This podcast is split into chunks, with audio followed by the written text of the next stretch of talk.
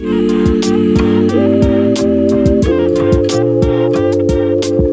welcome back into Sermon Notes. Uh, this is Garland, and we've got Ryan Burton with us uh, in the house this morning. Uh, Ryan, say hey.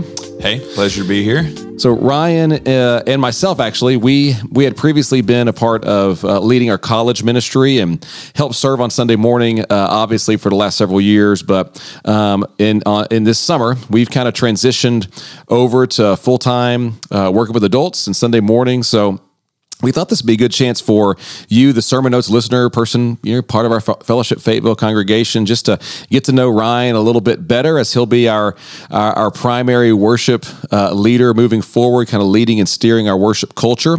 And so, uh, Ryan, tell us just you know a little bit about who you are, um, you know, where you're from, and wife, kids, all that stuff. Well, I hail from the great lands of Texarkana, Arkansas. Beautiful down there. More, yeah, I guess. more specifically, uh, Genoa, Arkansas. Even, even more beautiful. Yeah. yeah, it's a little country suburb right outside Texarkana. But um, yeah, my, my family raised us there, and um, I came up to, to college here at the U of A um, back in 2007 and um, pretty much been here ever since. I, I, moved to Nashville. Was in Nashville for about three years after I graduated college, and then came home back to Fayetteville. So um, you you've you've worked at churches before. You've owned ice cream shops here in Fayetteville. So Burton's Creamery that was that was your baby uh, that you created. Yeah. Um, and along the way, uh, you got two little ones now. So tell us about just your family and uh, what that's looking like. Yeah, yeah. So we got two two little girls. Uh, Hattie is my oldest. She's about three and a half now. Um, June just turned one um, just a couple months ago, and so um, it's a wild house. It's fun. I'm the I'm the only male in there in the in the house, but hey, it's it's a good time. And yeah, we uh, I just I sold I saw I opened and ran a creamery for um, about eight years and just sold it back in January. Um, my kids aren't really old enough to understand that we no longer have an ice cream business. I think one day they'll be upset about that. But for right now, we're just rejoicing that it's it's sold. It's yeah. no longer a burden. um, it was fun to run for for several years, but uh, man, I, would be lying if I said I didn't. I didn't feel like a lot more freedom now, and, and able to dive full into uh, ministry, which has been awesome. Well, uh, we're, we're blessed to have you on our team now. Um, and so it's been fun to work with you. Um, well, in light of that, we are continuing in our mission vision series. So we always take uh, this time of the year, we always take you know three or four weeks and look at why do we exist as a church? What are we doing here? What is our goal? Where are we headed? And last week, Clark did a great job, I think, just sort of reestablishing that discipleship starts with people devoting themselves to following Jesus. And it was a, a good call to uh, confession and just to action last week from Clark. And this week, we're going to be looking at what it means for us to worship together. Last week was we make disciples together. This week is we worship together. Next week, it'll be we gather together in, in homes, we gather together at uh, coffee shop tables, we gather together uh, on Sunday mornings. What does that look like? So we're going to go towards this concept of worship here uh, this upcoming Sunday. And we're diving back into John. So I'll be teaching on Sunday morning, and we're going back to John. 21 weeks. We were out of it for one week, and now we're back, back into John, and we're going back to a familiar passage. It's a passage that um, we actually looked at in our John series, in the Encounter series. It's this, it's John chapter four, where Jesus has his encounter with the Samaritan woman at the well, and it's a famous passage. Um, because of just the compassion of Jesus. But what what comes up in this particular passage is um, that this, this the dialogue that Jesus has with this woman, a major theological issue arises. I'm going to have you read for us um, verse four, chapter 4, 19 and 20. And so uh, I didn't tell him this, so he's he's pulling it up now. But John chapter 4, 19 and 20 is Jesus and this woman, and if you recall, this woman is a is a Samaritan, and so we're going to come back to their dis- dispute in a minute. But there's open hostility between Jesus' community, the Jewish community, and the Samaritan community. There's open hostility between them, um, and we saw when we taught this in our Encounters series. Uh, w- she's got a questionable background. We're not entirely sure what's gone on with her, but she's coming alone at the hot part of the day, um, and for a Jewish rabbi to speak this openly with a woman was also frowned upon. So there's many layers that Jesus crosses in this dialogue with this woman. It's a beautiful display of his compassion and grace. But then she asks a great theological question. Read it for us in chapter 4, 19 and 20. Okay, this is ESV. The woman said to him, Sir, I perceive that you are a prophet. Our fathers worshipped on this mountain, but you say that in Jerusalem is the place where people ought to worship.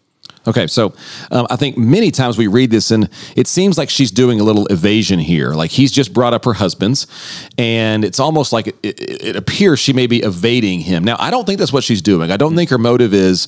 Um, oh man, he's he's on to my worst moments. Let's change the subject and maybe I can throw him. I think she's genuinely impressed by Jesus. She's saying, Wow, how does this man know me? And there's a lot of language loaded in her question. In fact, it's going to drive uh, the meaning of the passage later. But sermon notes, we're going to cover some of this on Sunday. Sermon notes is where we go to, to try to get some of the background material that we don't cover, especially for you that are leading small groups. So, a couple pieces that aren't going to make the sermon, or at least we'll just not have enough time.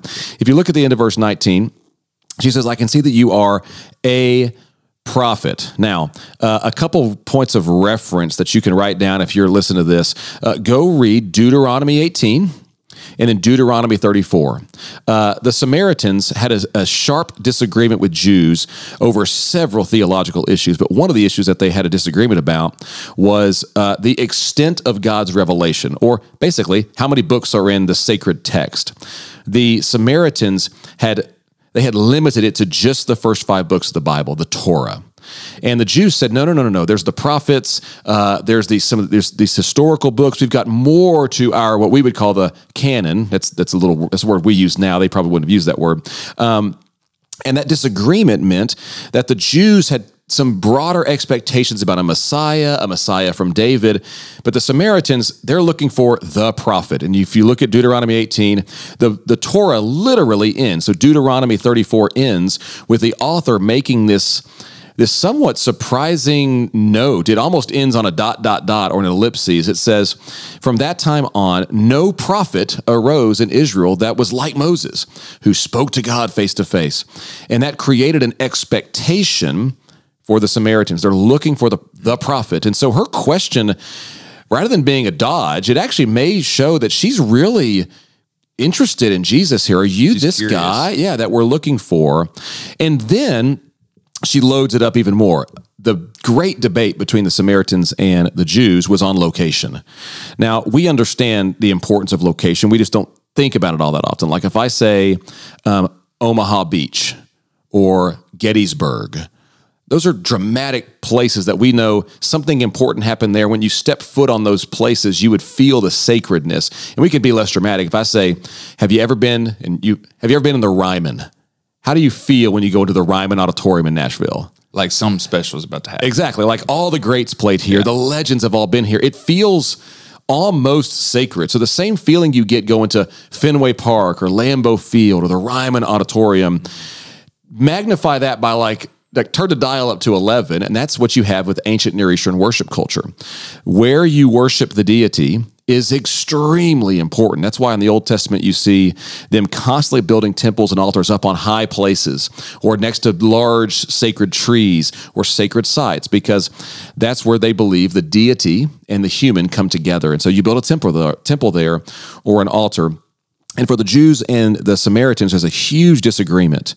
When the, when the people of Israel are going into the land in Deuteronomy, God says, Go in and then go to the mountain that I will show you, and that's where you will worship me. And when they go in, so Joshua leads them in, um, they go to Mount Gerizim.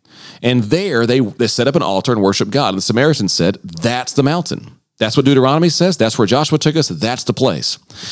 As the Jews look at their sacred text, David had established, and then Solomon built the temple, a different place. Namely, we call it Mount Zion or the, or the city of Jerusalem. That's the holy city. So for Jews, God says, I'll put my name there. Where? In Jerusalem.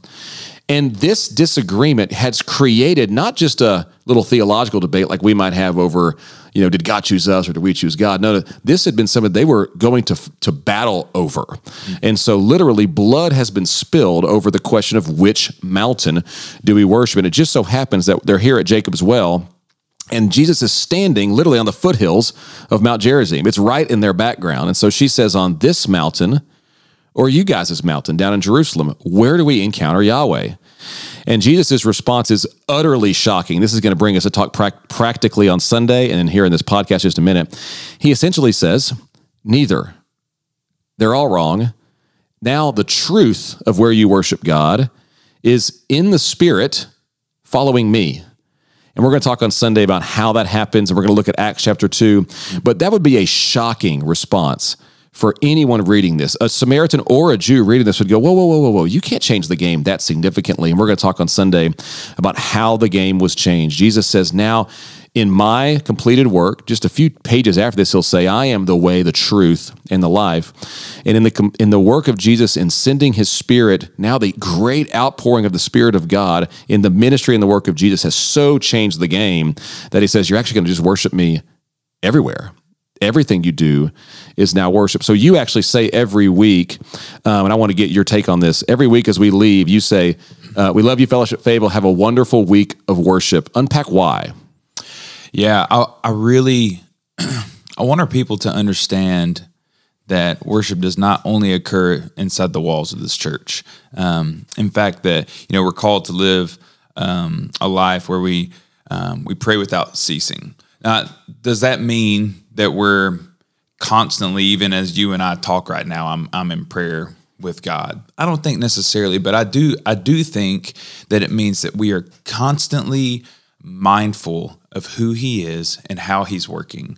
And I think that's an act of worship. And so whether it's um, you know going to our jobs or taking care of our kids um, or just having a conversation with a friend, um, I think we can be mindful uh, of how Yahweh is in that moment, how He created those things that we are experiencing, and we can have a worshipful posture in all of those things. Yeah, so Jesus really, I think He really intends for to change the game that significantly. And for many of us, we fail to grasp this. I think for a lot of us in the church, this is why we're going here this Sunday. I think for us, we often think worship, quote unquote, is that thing that happens in the quote worship center sure. at the building. And Jesus would have us understand that completely different that now everything I do, this is why Paul can say, hey, whatever you do, do to the glory of God.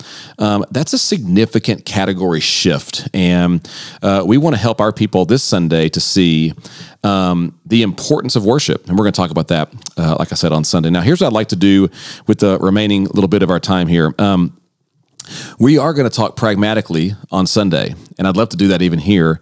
Um, we actually do come together and sing on Sunday morning for 65 minutes every single week. And well, if uh, you're teaching, maybe if I'm teaching, we go a little long. 68. Um, yeah, we might go a little, we might go a little long that day. Seven. Um, we, yeah, yeah, I'm trying to do better. Um, this week, I'm definitely going long. Don't tell Dave. Um, so we we actually craft that 65 minutes with uh, weeks of intentionality. And what we're going to say on Sunday is uh, your voice matters. Like if you're listening to this, mm. you're to, to praise and worship God, like it involves your mouth moving mm, in praise and gra- gratitude, in service to others, and in like this thing we call singing, whether you can sing really well like you or you sound really bad. Um, your mouth moving matters. We're going to talk about our posture. I'd love to get your take on these uh, uh, here in a moment. Just how we posture our bodies, standing, sitting, raising our hands, kneeling. It matters. Um, we know this to be true in real life, and we sometimes forget it. I think when we come into the church, we our style matters, and we'll, we'll talk about that a little bit here in a minute. Um, I think Jesus would want us to know our life matters now. Even what we do on Saturday is worship. Uh, and then lastly, our expectations matter. Do we come expecting on Sunday to encounter God? Now, that's going to be some of the things we hit on Sunday. I'd love to just give you the floor and say you're you're leading us now in uh, our worship culture. Um, what what are the what are the big guiding principles for us as a congregation as we come to this building to worship the Lord? What do you put your intentionality and your time into thinking through? Well, in in service planning, you know, one thing that I really love about fellowship is um, the services are really crafted around the scripture that we're leaning into that day. And so when it comes to choosing songs or different elements that we're that we're kind of putting in the liturgy for the day, um, it really comes down to what what does the text say, um, and we actually spend uh, a whole month leading up to that service and reading that scripture week after week and kind of picking it apart as a pastoral team and trying to figure out what what is it that um, that the Bible's teaching us here. What is what is the context of it? How does this passage point to Christ? And then how can we reflect that in song and in different? So you're not just randomly picking your favorites. You know, sometimes I would like to, uh, but no. You know, we, we do a lot of different songs at Fellowship. Um, I was speaking. I had lunch with a, a fellow worship pastor at another church in town, and he was he was kind of talking about how limited their catalog of songs are. And I think there's some benefit to that in some some ways, and you know, their people really can can dig in and learn those songs well. Um, but you know, we don't we don't really do that here at Fellowship. We have a lot of different songs. We'll pull we'll pull hymns, we'll pull new current songs, we'll pull songs back in my youth group days, back in the early 2000s. I love those songs. Oh, me too. um, but we'll we'll kind of pull whatever song we think is is best suited for the teaching that day in a lot of ways. And, and of course, you know, when we're introducing new songs, we might do them a little more frequently. Um, but there's a lot of different components and a lot of different um, um, things that we consider when when we are kind of crafting these services. So, um, talking about style, you know, we play different kinds of songs. Uh, there's an old saying, I'm not sure if it's true or not. I, I, I think I heard this, but I think it might have been a TED talk even, that you end up, your favorite style of music ends up being the style that you were listening to for most people when they turned 18. So there's an old, there's, I've heard this many, many times, so I need to verify it. Um, which what that means for me is like, I mostly listen to Alan Jackson and Toby Keith and like George Strait. That's what I listened to. Yeah. Um, and I got no problem admitting that. Okay. Uh, and so, um, late nineties country, that's where I'm going. Yeah. So with that, there's, there's a lot of style preferences Sure. that show up on our worship center on a Sunday morning. Um, speak, speak into that. Uh, how do we navigate that? What does that look like? Help people see, um, what we think through. Well, first, let me say it's difficult. I mean, we've got on any given Sunday five generations that are in that room that are worshiping. And like you said, the styles, the preferences of style are going to be all over the map. Um, we did we and we try to do this a couple times a year have a have a bluegrass type uh, vibe of of worship uh, and those are fun because we don't do them uh, super often I mean, twice a year or so. Um, but I probably had more uh, people come up to me after that service and just thank me and the band for leaning into that style that week. And then I know you've you've got some friends too that that mentioned to you like ah you know it's just I don't really get it. Yeah, a lot of my Right. friends can't stand the bluegrass Yeah. today, which I think is hilarious. Yeah. So, um, but you know, that's some of that is some of the worship I grew up on, growing to Right. these little small Southern Baptist churches in South Arkansas. And so there's some there's a nostalgic piece to it that um, that kind of stirs my affections for the Lord. That reminds me of His faithfulness that has uh, occurred in my life over the decades that I've been trying to follow Him.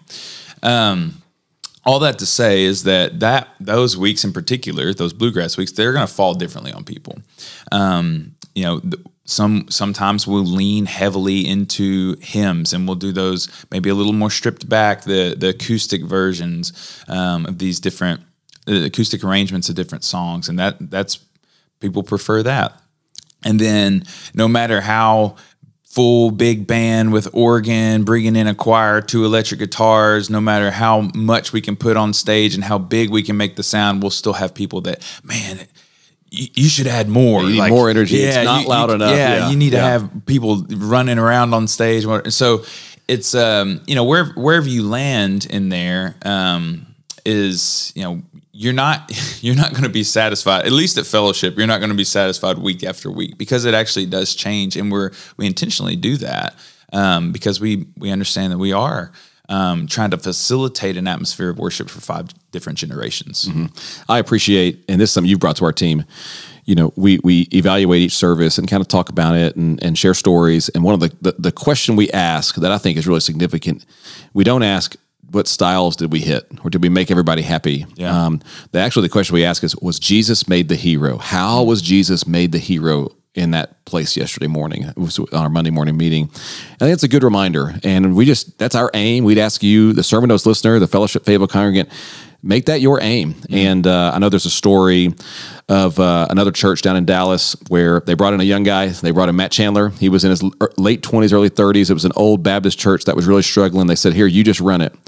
And uh, he came in and changed almost everything small group style, worship style, teaching style, um, membership style, everything. And it looked dramatically different. Um, he didn't wear a suit and tie, just everything was different.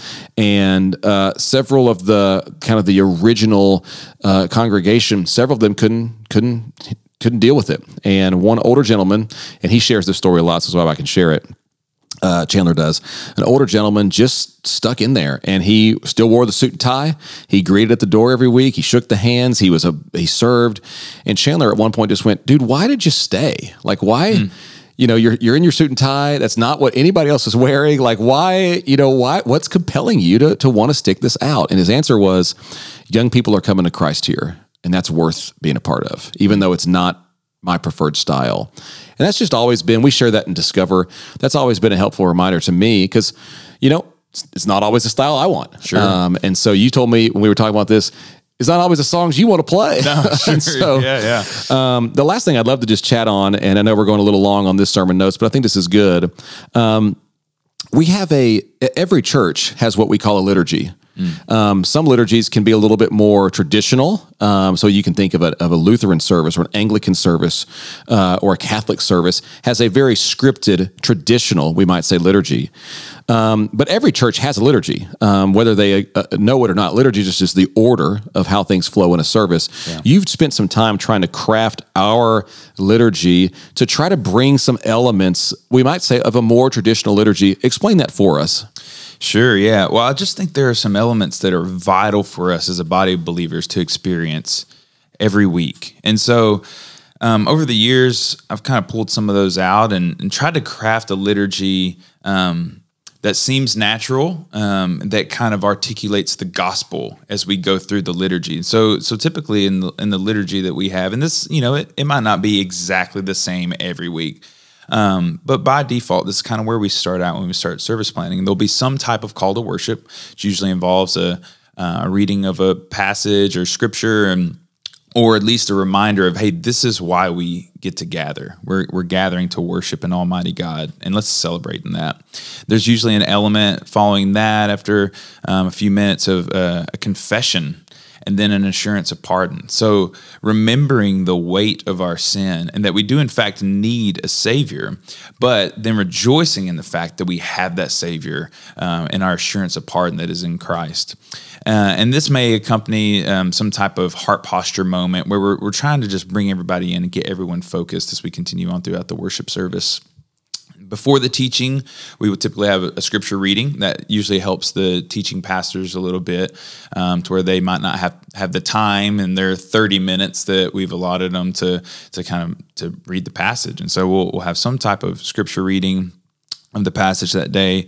Um, we'll teach, teach the word of God and then we'll respond in worship. So, after hearing this good news, and again, like you mentioned earlier, our goal is that in the teaching and the worship, we're always making Jesus the hero. Um, that the gospel is celebrated.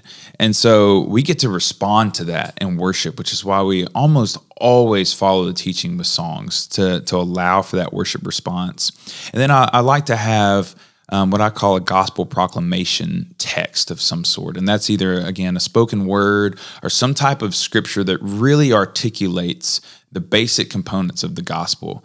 Um, I feel like as um, as a as a past as a team of pastors that if people walk in this room in this building and they walk into a Sunday morning service and they have not heard the gospel, then we have failed. Yeah, what are we doing here? We yeah. have failed miserably. And so um, the goal is that they hear it time after time after time throughout a Sunday morning. Um, but I, I, want to articulate that at some point. And so we have a gospel proclamation text and then a benediction to send people out. Um, with at the end. That's kind of our standard liturgy here at Fellowship Fayetteville. Yeah, and there's a lot of intentionality in that, um, and you're bringing even more uh, to, to to our church, I think, and helping us think through that carefully. Um, this has been helpful for me. You know, we're we're trying to reshape, and when you come to a mission vision series, it's let's recalibrate, let's reshape, let's remind ourselves um, why we exist and what we're doing. And um, the Westminster Catechism, as that's as it's its first statement, um, the chief end of humanity is to glorify God or to worship and to enjoy Him forever. So there's nothing more essential, nothing more momentous, nothing more urgent than our worship. And that's not just what happens in the worship center it's with our lives. And so we're gonna we're gonna recalibrate that this sunday. And i hope this has been just a helpful uh, discussion for you the sermon notes listener on you know why we do what we do and what it looks like. We'd love any feedback you got or questions but feel free to to reach out out to us. But uh, we're excited to, to to join you this week as we worship our king and to do so with all that we do to give glory to him. So thanks for listening. Have a great day